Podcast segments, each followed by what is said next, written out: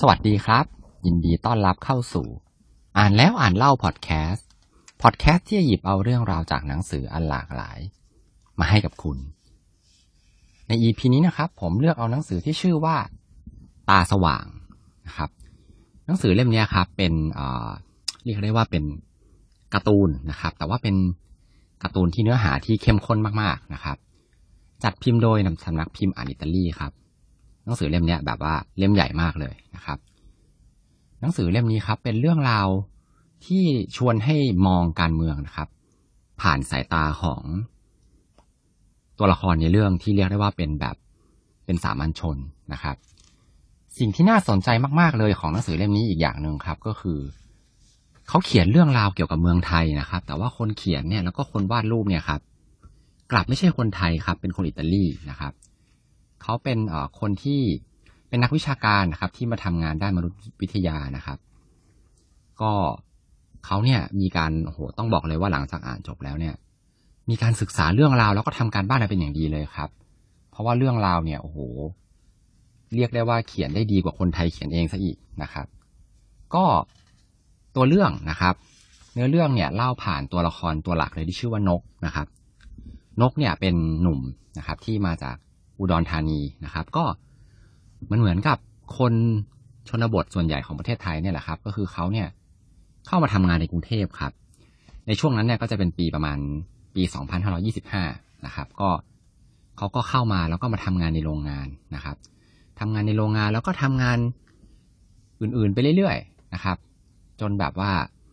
ก็รู้สึกว่ากรุงเทพเนี่ย เป็นเมืองที่น่าจะเป็นเมืองที่เป็นสวรรค์สำหรับเขานะครับ ก็ หลังจากนั้นเนี่ยครับเขาก็ได้มีการหลังจากทำงานไปได้พักหนึ่งนะครับเขาก็กลับบ้านนะครับ เพื่อที่จะไปให้ที่บ้านเนี่ยเห็นว่า การที่เขามาอยู่กรุงเทพเนี่ย ชีวิตเขาดีขึ้นนะครับ มีมอเตอร์ไซค์ขับนะครับ อะไรแบบนี้ แล้วเขาก็ได้ไปบวชนะครับ แล้วก็ไปพบรักกับภรรยาของเขาในอนาคตนะครับ ที่ชื่อว่าไก่นะครับ ก็ในส่วนเนี้ยเขาก็ได้มีการพูดถึงเรื่องราววิชาการใช้ชีวิตในชนบทนะครับ วิถีของคนชนบท แล้วก็เรื่องของการบวชนะครับ เขียนได้ค่อนข้างลึกเลยนะครับ หลังจากนั้นครับ พอนกเนี่ยได้กลับไปแต่งงานนะครับ กับภรรยาของเขาที่ชื่อว่าไก่เนี่ยก็ภรรยาเขาตั้งท้องครับ แล้วก็ในระหว่างนั้นเองเนี่ยเขาก็เริ่มคิดถึงอนาคตว่า การทำงานอยู่ที่ต่างจังหวัดเนี่ย คงจะเงินไม่เพียงพอละเขาก็เลยวางแผนที่จะไปทำงานในที่ทางภาคใต้นะครับ ที่เป็นแบบ พอเข้าไปถึงที่ไซต์งานเนี่ยมันเป็นแบบเป็นไซต์งานก่อสร้างนะครับ ก็นกก็พยายามตั้งใจทำงานนะครับ เพื่อนจะแบบชวนไปเที่ยวไปเลยเนี่ยนกก็จะแบบเป็นคนที่ประหยัดนะครับ แล้วก็ส่งเงินกลับไปให้ลูกให้เมียเนี่ยตลอดเลยนะครับ แต่ว่างานเนี่ยหนักมากนะครับ จนถึงช่วงหนึ่งนะครับ ที่แบบทำงานมาได้สักสองสามปี โดยที่ไม่ได้กลับบ้านเลยนะครับ ไม่เจอลูกไม่เจอเมียเลย คุณพ่อของนกเนี่ยก็เริ่มล้มป่วยลงนะครับเขาก็ยิ่งพยายามทำงานหนักขึ้นนะครับ แต่ว่าร่างกายเนี่ยมันก็ไม่ไหวแล้ว เพื่อนของเขาเนี่ยก็เลยแนะนำให้แบบไปใช้ยามานะครับ หรือว่ายาบ้าเพื่อที่จะแบบให้มีพลังมากยิ่งขึ้นนะครับ ในการทำงาน นกเนี่ยก็ทำไปเรื่อยๆครับวนลูปไปอย่างเงี้ยครับ ก็คือทำงานส่งเงินนะครับ ขนาดภรรยาของเขาโทรมาเนี่ย บอกว่าแบบคุณพ่อป่วยหนักมากเนี่ยเขายังไม่กลับบ้านเลยครับ เพราะเขาคิดว่าอยู่ทำงานเนี่ยอ่าแล้วก็ส่งเงินไปดีกว่า จนสุดท้ายเนี่ย พ่อของเขาก็ตายไปโดยที่ ไม่ได้เจอหน้านกในวาระสุดท้ายนะครับ หลังจากนั้นครับชีวิตเขาก็เริ่มแย่ลงก็คือ พวกสายงานพวกนี้ครับมันก็เกิดวิกฤตเศรษฐกิจขึ้นนะครับแล้วก็ต้องปิดตัวนะครับเขาก็ตกงานนะครับ ระหว่างที่ตกงานเนี่ยก็เลยเครียดนะครับ แล้วก็หันมาใช้ยาเสพติดในการแก้ปัญหานะครับ จนสุดท้ายเนี่ยภรรยาเขามาตามนะฮะแล้วก็แบบเหมือนกับจะบอกเลิกละบอกว่าไม่ไหวละชีวิตแบบชีวิตแบบว่านกไม่ คือไม่ช่วยตัวเองเลยอะไรอย่างเงี้ยนะครับ เรื่องราวหลังจากนั้นครับก็คือ สุดท้ายแล้วเนี่ย เขาคิดได้นะครับ เขากลับไปที่บ้านแล้วก็เริ่มต้นชีวิตใหม่นะครับ โดยการที่ทั้งนกแล้วก็ครอบครัวแล้วก็เพื่อนของเขาเนี่ย กลับเข้าไปทำงานที่กรุงเทพนะครับ คราวนี้เนี่ยเขาไปทำงานเป็นวินมอเตอร์ไซค์รับจ้างนะครับ ส่วนไก่นะครับ แฟนของเขาเนี่ยก็ไปทำงานที่เป็นร้านอาหารนะครับ ทำงานไปเรื่อยๆครับ จนแบบว่า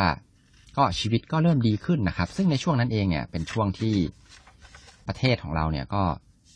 มีการเลือกตั้งนะครับ เขาก็พูดถึงอ้างอิงในยุคนั้นที่เป็นยุคของนายกทักษิณนะครับ ที่แบบเศรษฐกิจเริ่มดีขึ้นนะครับ แล้วก็แต่ว่าในระหว่างนั้นเนี่ย ตอนที่เขาเป็นวินมอเตอร์ไซค์เนี่ยก็โดนเรียกเก็บสวยจากตำรวจนะครับจนสุดท้ายแล้วเนี่ยเขาก็มีการรวมตัวกันนะครับ ไป พูดคุยจนสุดท้ายเนี่ย ก็มีการ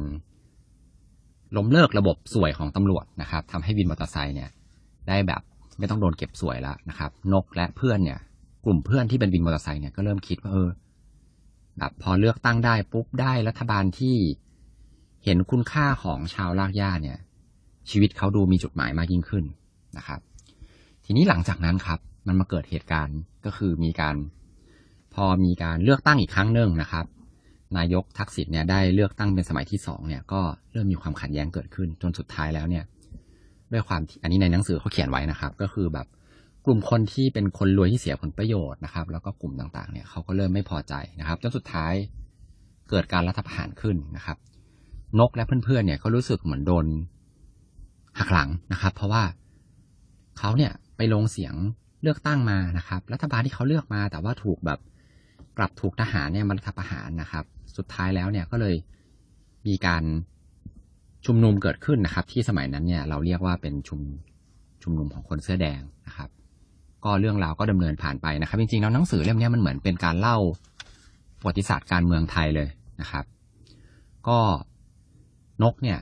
ทั้งลูกแล้วก็เมียเนี่ยก็ได้เข้าไปร่วมในม็อบของคนเสื้อแดงนะครับ โดยที่แบบไปช่วยเหลือนะครับ ไปเป็นกาดไป ภรรยาก็แบบเหมือนไปช่วยทำอาหารอะไรพวกนี้ครับ ลูกเนี่ยก็ก็ไปกับเขาด้วยนะครับ จนในที่สุดพอจนมาถึงที่แบบ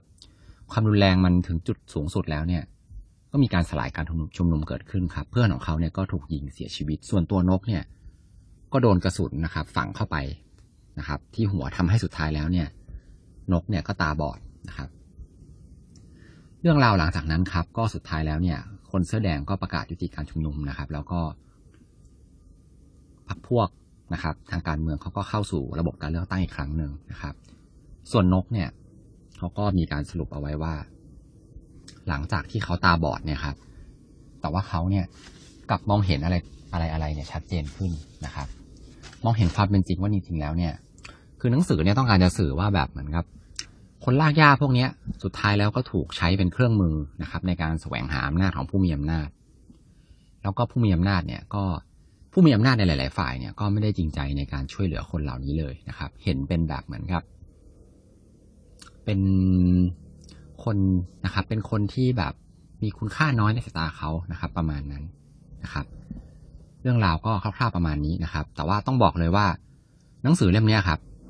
เขียนเนื้อหาได้ดีมากๆนะครับ เขียนจนได้แบบน่าทึ่งมากเลยว่า เป็นคนที่ไม่ใช่คนไทยแท้ๆแต่ว่าเขียนเรื่องราวพวกนี้ได้แบบโอ้โหละเอียดมากแล้วก็จริง ๆ มันมีบางส่วนด้วยนะครับ ที่โดนเซ็นเซอร์ไปอันนี้ผมจะขอข้ามไปไม่พูดถึงนะครับ มีแบบเนื้อหาบางส่วนที่เขาคาดเป็นสีดำเอาไว้ในบทพูดนะครับ ซึ่งก็ไม่รู้เหมือนกันว่า ว่าเขียนเอาไว้ว่าอะไรนะครับ ก็ถ้าเกิดใครสนใจนะครับ ในเรื่องของประวัติศาสตร์นะครับ การเมืองในช่วงนั้นนะครับ มุมมองนะครับ ที่แบบเขาเนี่ยต้องการจะสื่อถึงมุมมองของคนที่แบบ มาเข้าร่วมการชุมนุมเนี่ยแหละนะครับ เป็นคนเสื้อแดงเป็นคนต่างจังหวัดที่แบบทำไมคนเหล่านี้ถึงได้มาร่วมกันชุมนุมนะครับทำไมถึงได้ยอมเสี่ยงชีวิตนะครับ และสุดท้าย พวกเขาได้อะไรกลับไปบ้างนะครับ ก็เป็นมุมมองที่พวกเราหลาย ๆ คนนะครับ ที่เป็นชนชั้นกลางเนี่ย อาจจะไม่ได้รับรู้ถึงมุมมองอันนี้นะครับ ก็